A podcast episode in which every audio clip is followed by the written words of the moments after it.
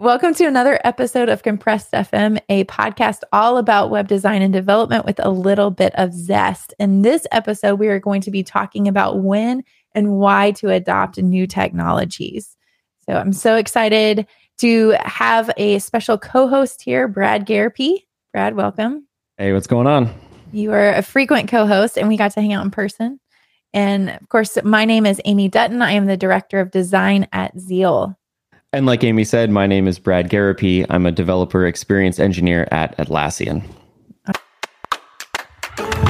Web development and design, who would have guessed? Well, we can do them both, even add a little zest. So turn up the volume, get ready for the best. Let's get it started in this episode of Compress. Awesome. And today we are joined by a special sponsor in daily.dev. So if you are unfamiliar, definitely go check them out. So it is a Chrome extension. So when I load up a new tab or a new window of Chrome, this extension will load the latest and greatest news. And it will also kind of get an idea for the pieces of information that you are interested in. And it will help filter that so it's showing you the most relevant. So definitely go check it out. It's a great way to stay on top of things happening in the industry because it moves fast it's hard to know what is coming out. You know, speaking of Chrome extensions, how about I derail right at the beginning of this yes, episode? Please. I just installed Arc browser this morning. Uh, oh, I, yes. I got my invite. I was on the wait list. And yes. I haven't really barely done anything, but like I got it set up and configured and like just everything is on the left hand side instead of the top bar. So it's uh-huh. pretty Takes interesting. getting used to. Yeah, yeah, for sure. We had Ben Holmes on a few weeks ago, and he actually made it his pick. It was the first time I'd heard about it. So yeah. I have one. If somebody wants to DM me, I have a few invites. I'm happy to share. So you can reach out to me on Self Teach Me on Twitter. But I think one of the things that is most interesting to me is we've had browsers for 20 something, 30 something years. And it's hard to do something different. We think about browsers in a specific way and we have specific use cases for them.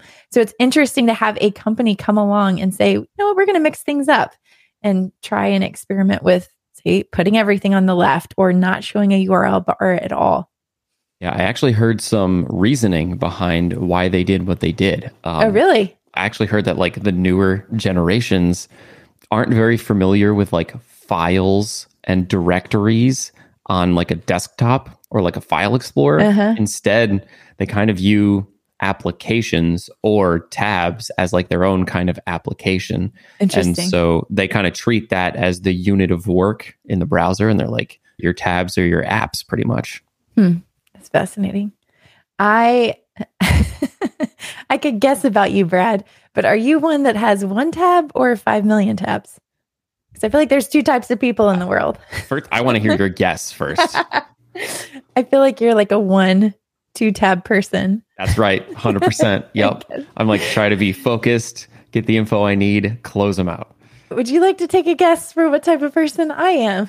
I saw your computer at that conference. It scared me, to be honest. Amy has like a thousand tabs open. Uh, I know. And people are like, just o- open multiple windows. I'm like, I do have multiple windows, multiple windows with like dozens of tabs. Yeah, I definitely have two browser windows open pretty much at all times. And then like each one of them has like two or three tabs. Okay. Do you use profiles?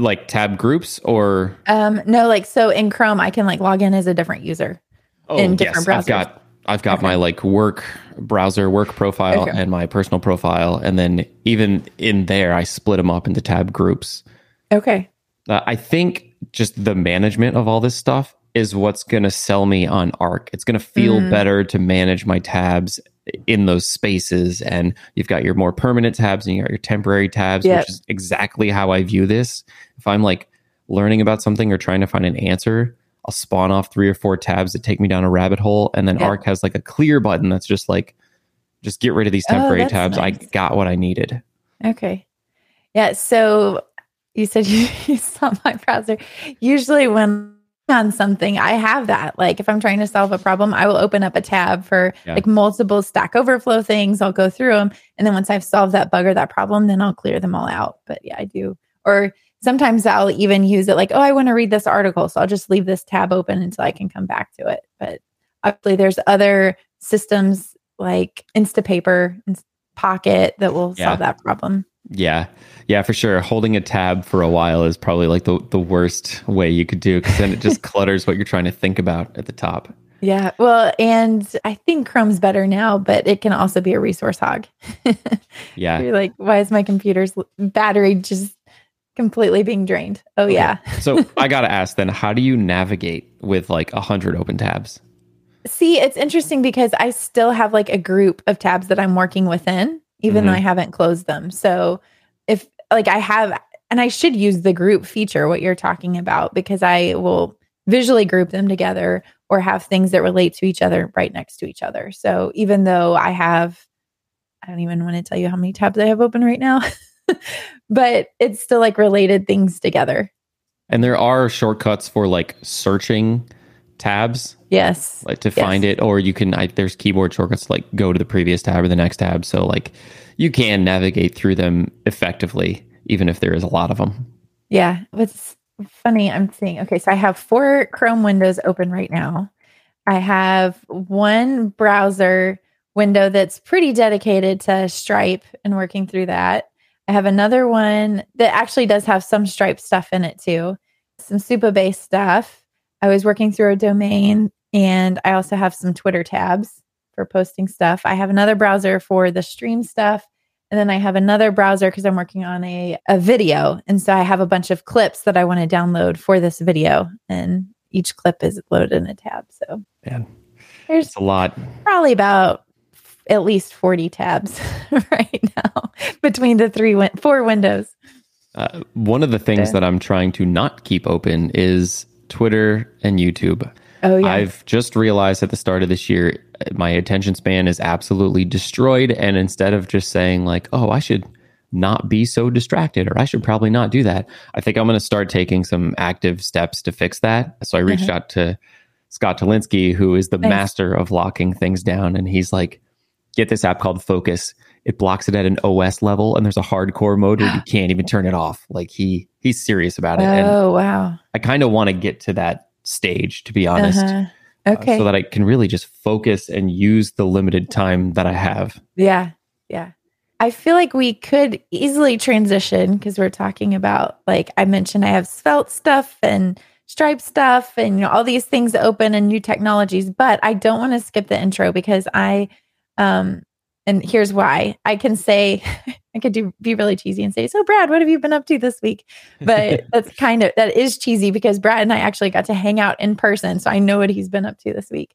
But we were both at that conference. I know it's a little confusing, but it's called that conference in Austin, Texas, and just had a really great time being in person with other developers and then also attending sessions and learning new things and talking to other people and how they're solving problems. So you can also register. They have another event in the summer in the Dells in Wisconsin.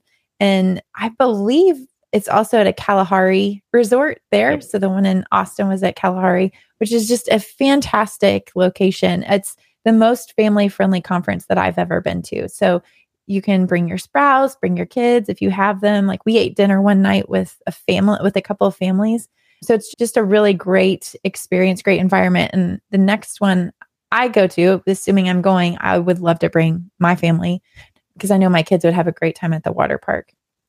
Yeah, I think the next that conference that I go to, I think I'm going to try to speak. It'll be my first yeah. conference to speak at, and I was like constantly asking people like, "What do you know me for? What do you think uh-huh. I'm good at? What knowledge do I have that you want to hear about?" So I was just collecting talk ideas as much as possible. That's awesome yeah, and Eric thinking about where to apply to do a talk. So there's a lot of CFPs that are open. You'll hear that occasionally. That means call for papers or CFS, call for speakers. And so you can submit an abstract. It's usually just a couple hundred words about what you like to talk about. And different events have different processes for going about picking those applications. And it's great if you can figure out too who the event organizer is and even reach out to them because a lot of times they're more than happy to give you feedback on your talk ideas because they want the conference to be the best because that's something that they're hosting and putting together. So the more that they can help you speak into the process, sometimes the better. Yeah, and Sessionize is really great too. So you can go in and set up a profile for yourself and different talk topics that you have and submit those to various events. You can also enter keywords and it'll tell you different events that fall under those keywords and when they become open for accepting applications. So, yeah, and uh, it's important to note that if you want to speak at that conference specifically, that does not use Sessionize. You need mm-hmm. to submit directly to their website. That's something that Clark, the yeah. organizer, was very adamant about. He's like, I want you to be thinking about us when you submit so you can mm-hmm. think about who we are and what this conference is about. So I'm going to include this link as well. Episode 69, we talked about speaking at conferences and kind of the ins and outs of all that. So definitely go check that particular episode out. So, one of the things that we were talking about at that conference was different technologies and some of the things that like we're even working on personally. So, I've been working on migrating my personal site over to Astro. That's selfteach.me. And Brad, you've been working on migrating your site as well. Yep. I'm taking bradgarropy.com from a Next and CSS modules based site over to Remix and Tailwind. Yeah. How's that process been going? Uh, still focused on the Tailwind migration first, and then I'm going to do the Remix thing because Remix doesn't support CSS modules. However, they've been acquired by Shopify. Mark Dalgleish is over there working on the styling story. And guess what? They're going to support CSS modules natively. I think it just released like today. And very soon it's going to support Tailwind out of the box. So it's like all the migration I was doing, I probably didn't have to do it. Mm. But I do think that Tailwind and the way that it works probably jives better with Remix's server side rendering and caching strategy. So I think it's going to be a smart move. Not to mention, like, I have some global styles hanging around and I'm trying to change them. And I'm immediately like seeing the value of Tailwind. Mm-hmm. You know, you don't have global CSS that applies to many pages and it's safer to modify. So I'm feeling good about my choice there. And I think I'm just going to continue on regardless of what kind of support comes to Remix. Yeah. And I think Kent even announced a feature that dropped today with Remix. Um, oh, yeah? Um, what was it? Yeah, it is the defer feature. So he said, just check it out. It is fantastic. I don't know what it does or what it means, but they just dropped it. so, I mean, either. Uh, uh, not really sure what that means. Since there's a couple comments, I will draw attention to them. So Ryan just mentioned that he reached for Astro on his capstone project, and Astro is so good. And I definitely agree. And that kind of leads me to the next one. Imposter Engineer said, How about SvelteKit? I absolutely love SvelteKit. I love their setup. I know that the routes piece in version 1.0 is a little controversial, but I love having actually my pages and components live together. I'm not having to dig through multiple directories to find the parts for a particular file. And I did start to migrate my self teach me site over to SvelteKit, but then I was fighting MDsveX, constantly trying to get it to style the way that I wanted it to. And if you read a lot of the documentation on MDsveX, it is using the old layout version with uh, SvelteKit, it will still run, but it's just harder to find what you're looking for in the documentation because a lot of that's old and outdated. Just felt like I was fighting it the whole time. So then for this particular project, because it really is static, I don't need tons of state, like really at all. I did reach for Astro on it. And most of that has to do with the markdown support because it gives you all that basically out of the box. You are running an integration, but it's just one line of code and then it just works. So it was really nice how all that fits together. So that's been one of the big things for me switching over is because I want to have all my blog posts and all my content as markdown files in GitHub. So if somebody finds a typo or wants to make a change, you can issue a pull request, not a big deal. And I love just having all that open source where people can look at it. The one thing that I am kind of bumping up against with Markdown is I just have tons of front matter and trying to get all of that organized and consistent can sometimes be a pain. But even then, Astro is actually, let me check what it's called. There's a feature, it's in experimental mode right now. Actually, Ben announced this particular feature when he was on the show a few weeks ago, but it's called content collections. And with this, you can put all of your content in a specific file and you can define TypeScript pieces around the front matter for that. And it will tell you like which files are not formatted correctly or if you're missing stuff. So it's pretty cool, some of the stuff that they're doing. Yeah, I almost started to consider Astro, thinking like, look, it is just I'm just writing a static blog mm-hmm. essentially, mm-hmm. and and I don't need all this stuff. But I also like to align my personal website with what I'm building applications mm-hmm. with I, because I use it as like a place to learn. So, yep. you know, Remix has a lot more features out of the box than Astro might, or it's capable of a lot more. Yeah. However, at the end of the day, I just wanted practice in it and I'm going to use it. And, you know, it can server side render just fine, which is still great for SEO on my site.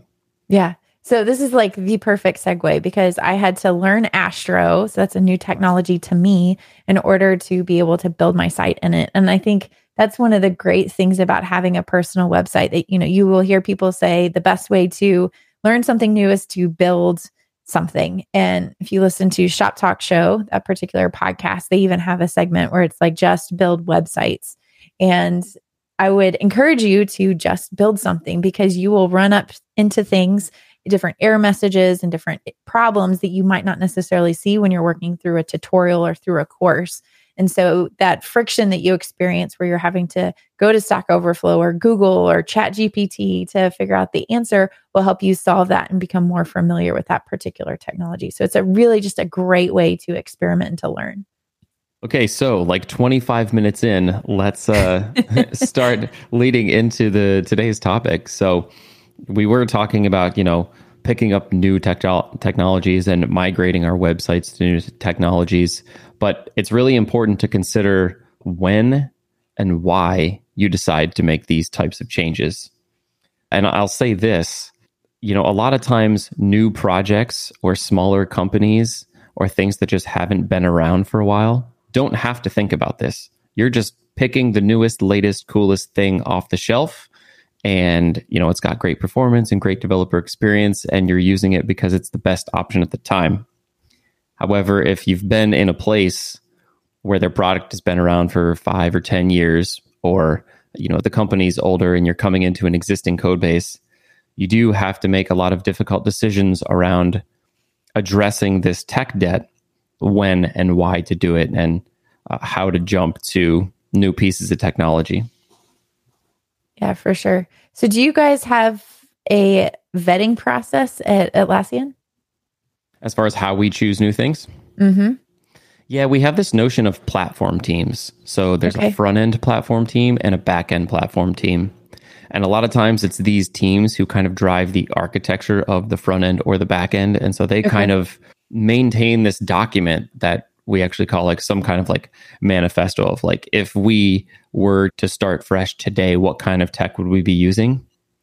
And they just keep like a list of tech that sounds good and is popular and is a good fit for the application in kind of like a three year roadmap kind of write down how they think we might get there. Interesting. So at zeal we have historically been a rails and react shop. And so one of the things that we have been moving towards is Redwood. And one of the reasons that we reached for Redwood over SvelteKit, because I love both, but at the time, SvelteKit was still in beta. It hadn't hit version 1.0. So that was a thing. But also with Redwood, it has React. So that's what we were already using. And then the founders have a Rails background. And so a lot of those pieces were similar to stuff and methodologies and things like patterns that we were already used to. So it made sense to reach for Redwood in this particular case. Yeah, for us over at Trello, Trello is a lot of things. They used to be CoffeeScript, then it got migrated to Backbone, and now we're trying to move everything into React. And I know that might be shocking to hear. People are like, wait, it's not even a real React app. But that just goes to show you the age of a product and the effort that it takes to move it from one technology to another. It's not as simple as, you know, recoding your personal website. It takes a lot of thought and effort on how to do these types of large migrations. So, at what point do you guys decide like we need to move? Like why why should a company move, especially a large enterprise company?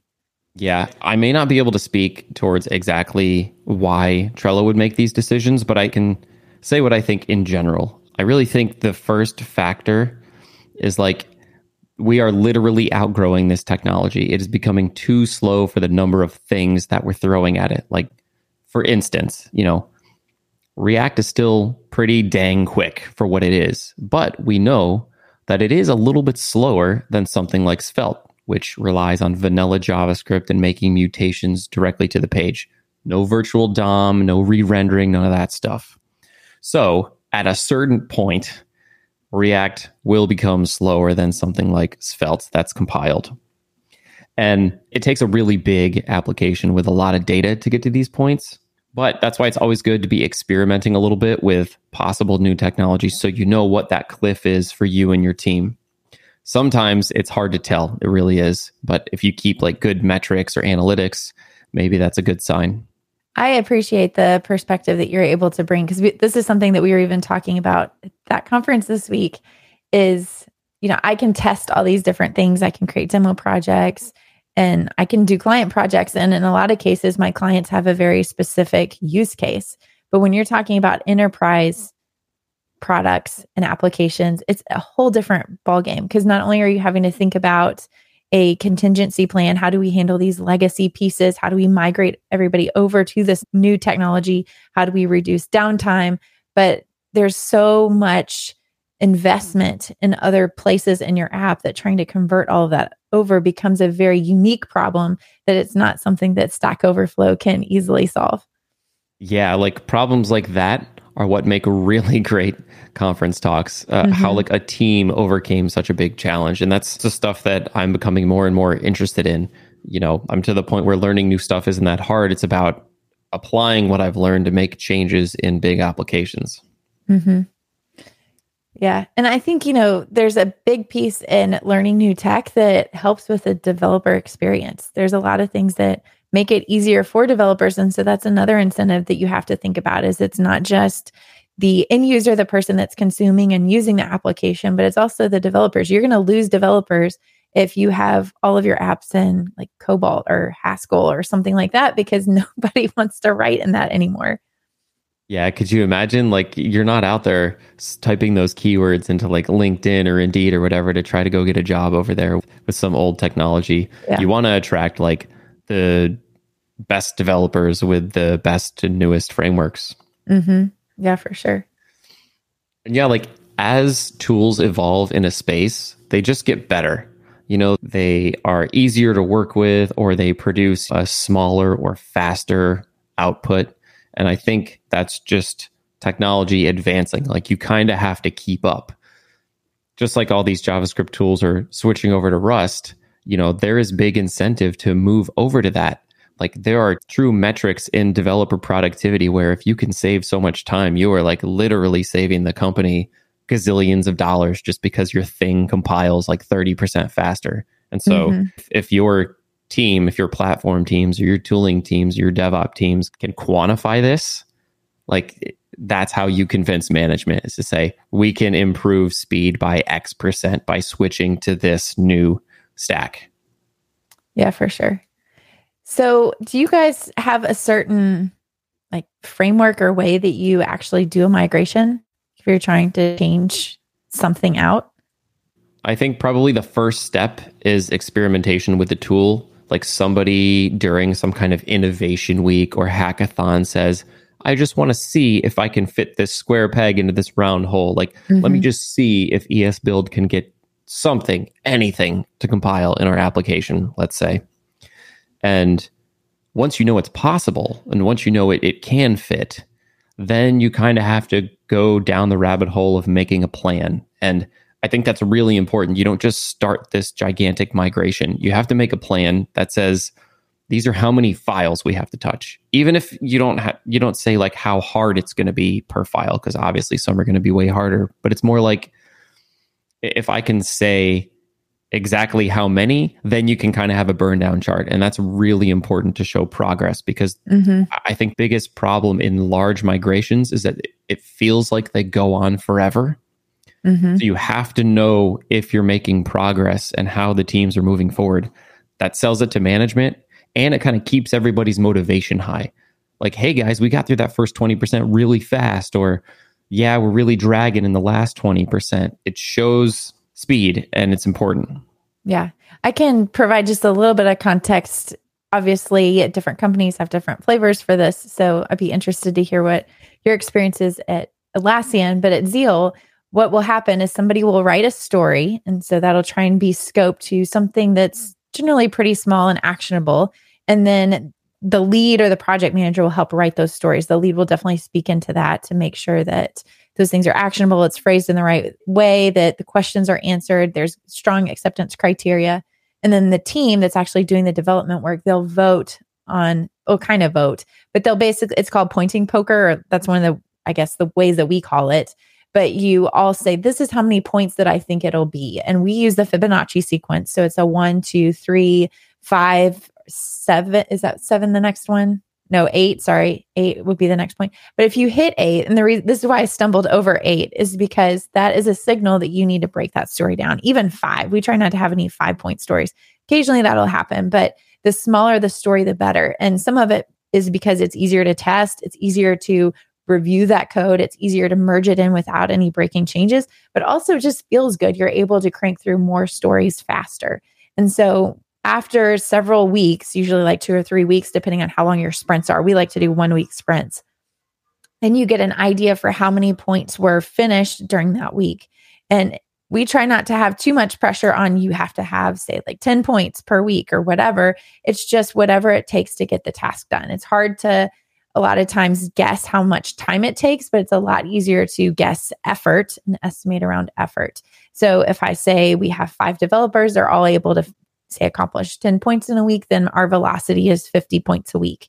And then that makes it easier as you go through and estimate other tickets to know about this is how long it's going to take us to finish this project because we have this historical data. And obviously, anytime you add or remove somebody to the project, that is going to affect not only velocity, but how you point. Because really, you start to point as a team because you understand this is the frame of reference that we've used in the past in order to be able to point something in the future.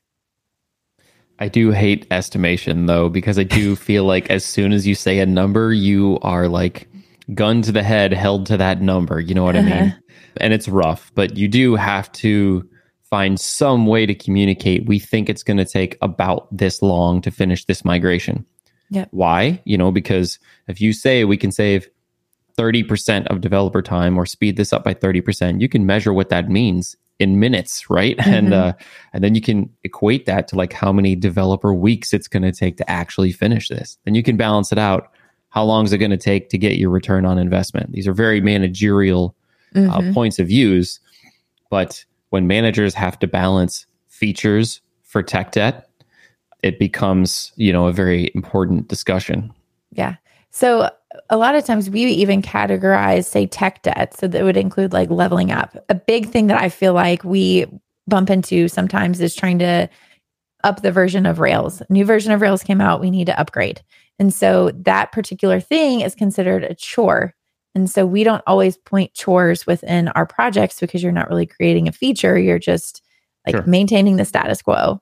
You gotta. And these are like mini upgrades in and of themselves because what happens? You get bug fixes which is going to save you time from mm-hmm. fixing you know fixing framework related bugs or whatnot. Usually they make things smaller faster more performant. And so that's exactly what you'd be doing if you were jumping frameworks but on a more micro level you're just getting this for free just by mm-hmm. you know updating and using these new features. So yeah that kind of stuff there's no reason not to do that. And i also don't even think things like that need like manager buy in. Like, I think updating dependencies is now pretty well known amongst managers and product leads that you have to do it, if not only for, you know, security flaws, for all the other performance benefits you can gain. Yeah, for sure. A lot of times when you're talking about, okay, when is a good time to upgrade? There's always stuff that needs to be built, and people would rather have shiny new features than, oh, yeah, you can't tell the difference that was made on the back end, but it's just better. so yeah. it's like trying to change sometimes the wheel of the car while it's still moving forward. Yeah, and a lot of times you'll get the engineers saying, like, we have a lot of tech debt that we really need to take care of. And engineers mm-hmm. have a better sense of what it feels like as it's piling up and you're trying to convince your manager or product lead to give you time for this. I would say, luckily, we have this built in a little bit. We have these ticket budgets. And so our tickets are categorized as like more feature development or project work or like the chore type stuff. Mm-hmm. And so we have this breakdown of like, we should be doing this much feature development, this much bug fixing, and this much chore type work. And that's good because instead of like having to stop feature work altogether or something like that to jump onto like some technology migration, you have that kind of time built into your week, built into your day where it's like, I know I feel okay committing to this work because my manager has bought into that all the time, not just for this one project. Yeah, that's great though that that's included. It's not like you're having to fight for it. Like you just did a migration two months ago. and Now we got to do another one and trying right. to make a use case for it. Right. Now, of course, this does make, you know, progress on large migrations slow. You're doing a little bit of work constantly instead of a big focused effort.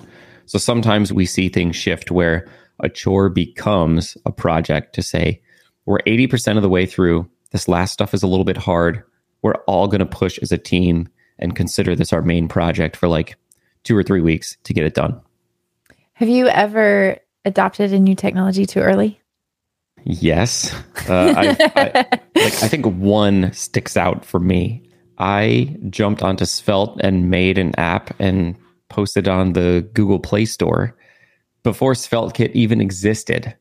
That's awesome. So like this was Svelte with like some random router. Like it was very, very, very new. I just wanted was to learn it. Sapper? Or is it like before Sapper? I was even before Sapper. Oh. Yeah. so I was just doing a lot of stuff myself. And I like really regretted that because it was such a struggle. There wasn't enough documentation. The mm-hmm. community mm-hmm. wasn't great, you know, so like you couldn't go anywhere for help. And it felt lonely trying to, you know, build with this new technology. So my two cents is that I don't necessarily wait for any specific version number, you know, 1.0 yeah. or anything, but you can feel when the momentum has built up enough and there's enough community around it where you're like, okay, I know enough people who are talking about this that I can at least ping somebody on Twitter to get an answer to my question. Right, right. I'm going to point this out because I think it's hilarious. Eric called you Brad the Trailblazer. I would like to even shorten that to say Brad the Blazer. okay, yeah. Uh, hilarious. I think the big thing for me, and we'll probably talk more about this later, has been the kit piece of it. And I wouldn't say that I was necessarily too early because I feel like the timing has been really good for, say, the Everything Svelte course. Somebody had asked about that earlier. But what it meant was we've had to re record lessons that were already recorded and released because they changed how their whole routing structure was done. And so having to rework all the layouts.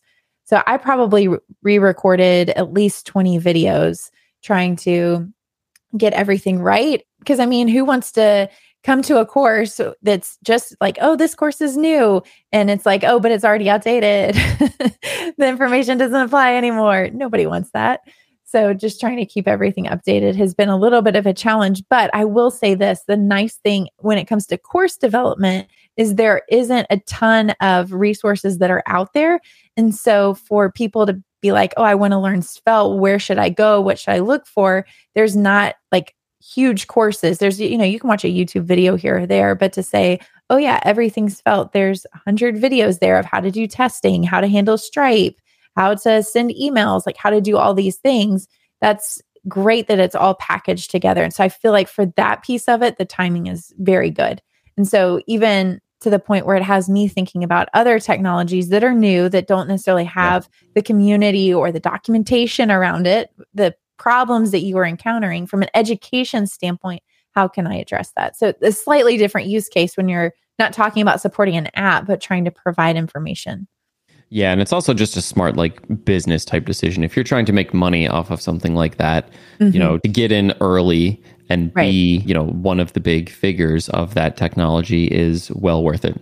Yeah yeah but i mean it's also a bet. So for example, I have a course on level up tutorials for Keystone JS, which I love Keystone. I think it's a great framework, but it hasn't seen the kind of adoption that a lot of other frameworks and technologies have had. So, yes, it is going to serve a niche, but it is a very small niche.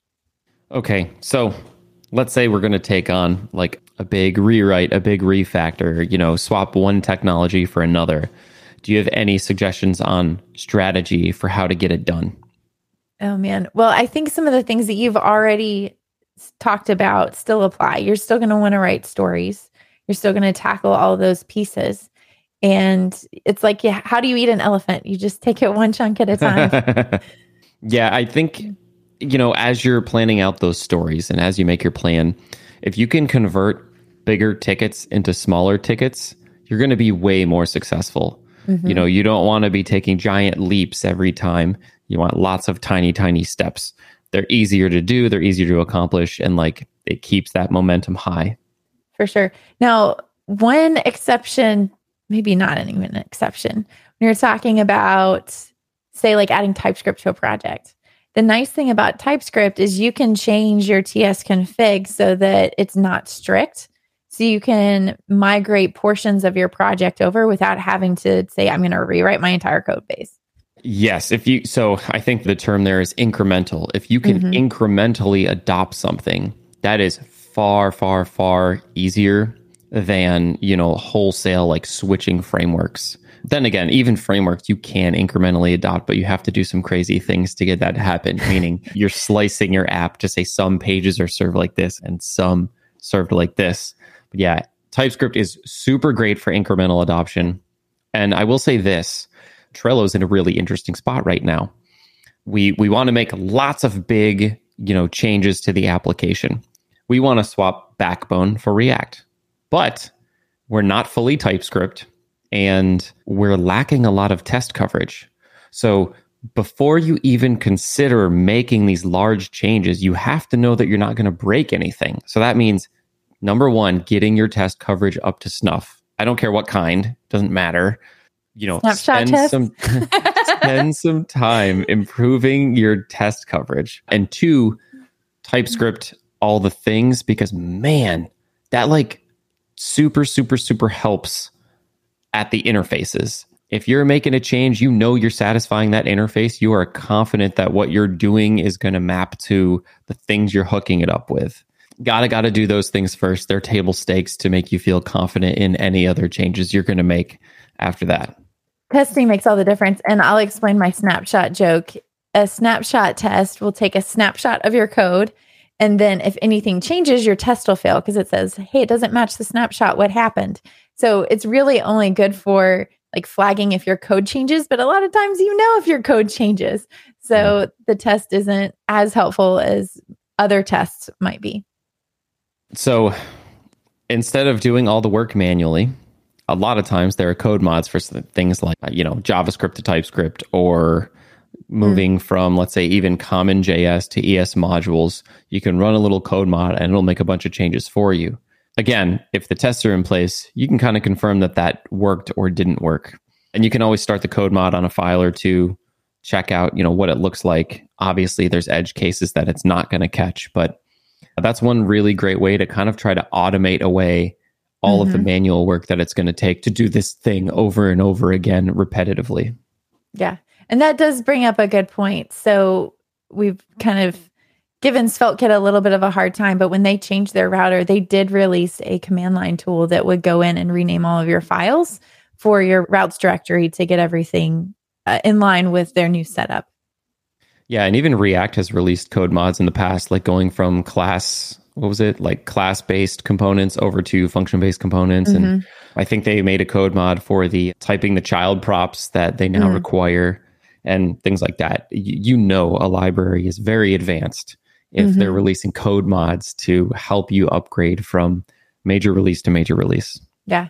Next JS release version 13, that one was really mm-hmm. interesting because they have a pages directory that is basically a file based routing system. So if I have a file in there named about.js or about.ts, then I have a route. So I can on my website and go to slash about.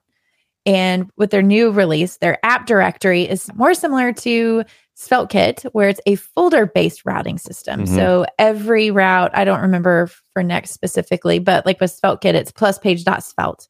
So the folder name determines what that path is. And so for Next, by putting that in a completely different folder, by having that app directory versus that pages directory, they're able to support both setups depending on how somebody wants to use the application or the really the framework, which is very interesting And within their command line, when it's building the project out, it will tell you, wait, you have competing path. So you have a path established in app and you have the same path established in your pages directory. You need to figure that out.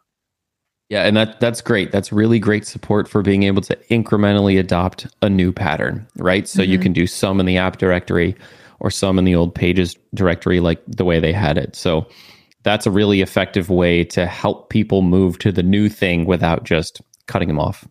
Yeah, for sure. Uh, one thing that I want to share a little bit about is how you tackle these from a team point of view, from an organizational point of view like I said, at Trello, we've got like a front end platform team and a back end platform team. And a lot of times you can't expect a team to do a migration that is so large just by themselves. Like it would take the whole team a long time to, you know, go into everybody's code, the whole app's code, even code mm-hmm. that other teams own, and make the changes themselves. They don't have the domain knowledge necessarily in the other team's code and it's just going to suck up all that one team's time. So I personally think when you do a migration, you should spearhead it with a single team. You know, that single team will will do the kind of the proof of concept and they'll lay out the plan, but then you have to work with other teams across your organization to migrate their code. So a lot of what we've done at Trello is the team who's spearheading this, the platform teams will invent code mods and pass them out to other teams and mm. say, hey, you know, you know your code better than we do. Run these code mods or follow this document on how to make these changes. And we'll all get it done together in our 20%, you know, chore time. Mm because I just don't think at a particular scale a single team can take on migrations so large. Yeah. That kind of makes the case too for like these microservices and tinier packages where you can kind of hand that code off to something else, like another service, and it will do whatever. So then, in a use case where you are trying to upgrade, you can do it incrementally. Yeah. Yeah. And Eric had a great term for this. I totally blanked on that. Yeah. Tiger team is a good way to describe the team that is spearheading the effort. One thing, so you do have this listed in the notes. We talked a lot about like JavaScripty things, but also just trying to migrate over libraries with CSS modules, say to Tailwind. You're doing that right now with your personal site. I think one of the benefits that I found in using Tailwind is I'm doing the migration for my site is I'm able to just pull out these chunks of HTML and the styles come with it, which again makes the perfect use case for Tailwind. So I just want to point out it's not just JavaScript, it can also be CSS. Yeah.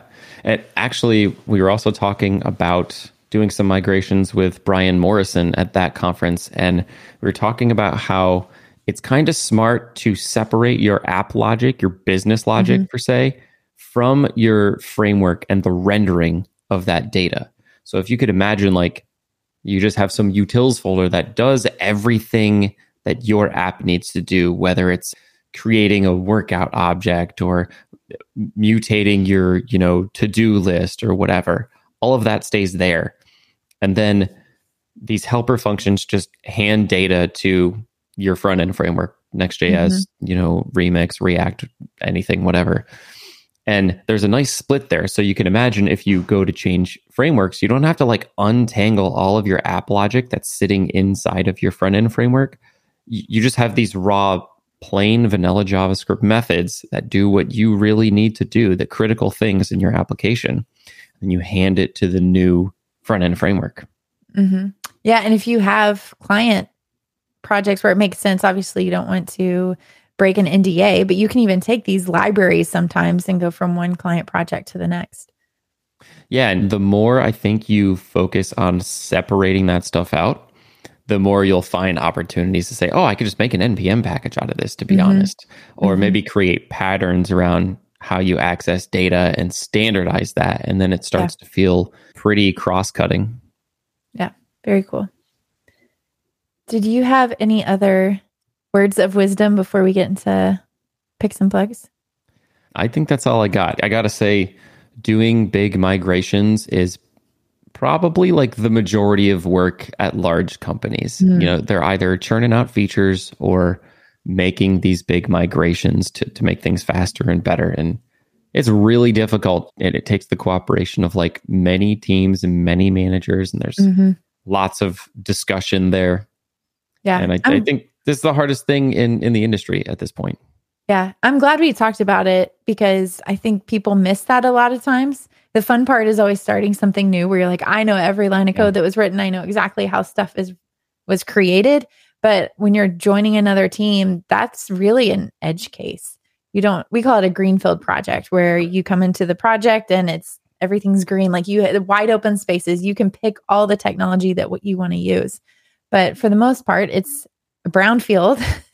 You're coming in and having to make sense of somebody else's work. So I was lucky enough to join a greenfield organization, an entire brand new organization wow. at Adobe. And so I got to spin up two apps from the ground up, and it was so much fun. Wow. joined I'm it surprised that's at, at Adobe. Because usually yeah. you're like, oh, where you go to startup, but yeah. you're at Adobe. That's awesome. Yeah. And look out for those opportunities. A lot of times where there's like a surge in hiring at a company, they're probably trying to spin up a new project or a new area. So keep your eyes peeled for something like that. If there's like 20 positions open, you're like, oh, this could be a fun new thing to work at at a bigger, older company. Mm-hmm. So the next section of the episode is our picks and plugs section where we pick something that we like and we plug something that generally we've worked on or we're excited about. So Brad, do you have any picks and plugs for us? I probably have too many picks. I'll like hone in on one, but okay. Tell the whole story. So for Christmas, I decided to kind of migrate from Google and Pixel stuff over to everything Apple. Yes. So I got the AirPods, the watch, the phone, the Apple TV, like everything. Yes. And I didn't think it would be as satisfying as it actually is. like, dang, that stuff works Welcome. so good together. um, and you know, I should say, like, I was Apple in the past and I jump ship to Google Pixel before like the watch even existed or before the AirPods even existed. So like at th- at that point it was like phone versus phone. But as these new pieces of hardware come out, mm-hmm. it just made Apple more and more and more appealing because everything works together so good and everything works together with all of my wife's stuff too. So mm-hmm. I think my favorite thing specifically, which I'm going to plug, is my Apple Watch Series 8. I think having cell on your wrist and getting like messages or notifications, even if your phone is left behind, is super mm-hmm. valuable. Mm-hmm. And you're being like informed without like being distracted. Meaning, yeah. like, guess what's on my phone? Twitter, YouTube, Instagram. That's not on my watch. You know, yeah. I, I don't ever get caught scrolling on the watch. Yeah, that's a big thing for us too. Is whenever you get a phone call, it's easier to get distracted. Oh, I have a red dot. Let me figure out what this badge or notification is. Yeah. And Eric makes a great point. AirPods are crazy good. Like yes. literally, they'll connect to the Apple TV, my computer, my watch, yes. my phone, like dynamically. But yes. I had one issue with them the other day. I was talking on the phone with my buddy on my AirPods, and my wife opened hers, and the call transferred oh. to my wife's AirPods. Yes. Good. I had an issue the other day. I shouldn't admit to this. I was on a call and I got a notification on my phone. I was like, I'm just going to quietly look at this during this call. And Ooh. my headphones transferred to my phone. And then it's Ooh. like I dropped the call and I was like, oh, goodness, can't leave that. so you, you do have to be careful. Yeah. But it is great when it works. I love traveling with my AirPods. I have the pros, and the noise cancellation on the flight makes all the difference. I will say, for as good as the noise cancellation is on the AirPod Pros, it still can't beat over the ear mm. headphones. So, like, th- these are a step above mm-hmm. the AirPods, but for what they are and earbuds, yeah. what they can do is like really impressive. Yeah. Yeah. And those take up a lot more space when you're traveling. They do, yeah. But yeah. like to me, it is worth it, especially mm. specifically for the plane. Pretty much any okay. other time, the AirPods are like totally sufficient. Okay, cool. And then uh, what would you like to plug? Murphy? Uh, no, Murphy, that's an old app for sure. That's an old app. I want to plug my YouTube channel, youtube.com slash Brad Garropy. I crossed a thousand followers Woohoo! and I've only got about a thousand more watch hours. So awesome. I'm recommitting myself to that this year. I want to get monetized. And so look out. There's going to be new YouTube videos there, probably on Remix, probably on Tailwind stuff like that. So awesome. I'll drop the link here in the chat. Yeah, so I'm going to pick something that this is going to be like an interesting one. so I tweeted a few weeks ago, you can tell how busy I am based on how many drinks I have at my desk. Non-alcoholic drinks, I should say, since I'm working, yeah, uh-huh, uh-huh. but or tons of coffee cups and things like that. But I have different cup place or cup holders, placeholders, not cup holders that you put down. Why is this word weird to me? It's not no, a cup. They're like I, what is it? it what is, uh, I know, right? Oh, you have a special one with my, your yeah, logo my, on it. My dad made this one. That's awesome. Like yeah, actually really burnt cool. it in.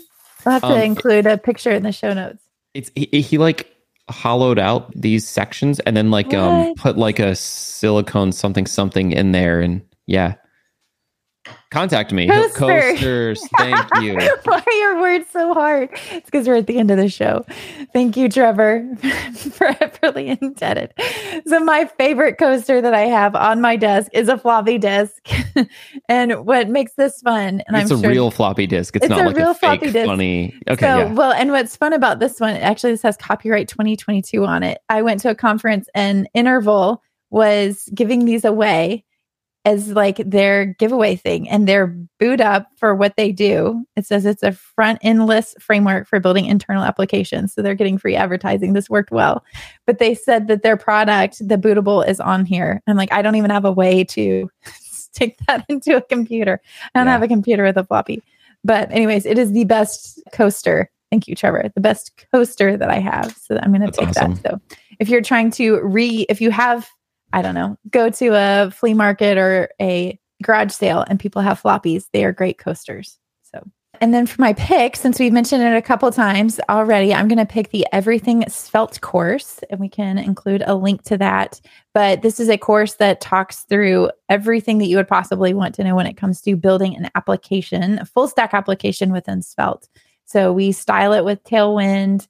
We have Stripe integration working on it. We're connecting it to Supabase. There's authentication involved. We talk about front end auth. We talk about authentication in the server.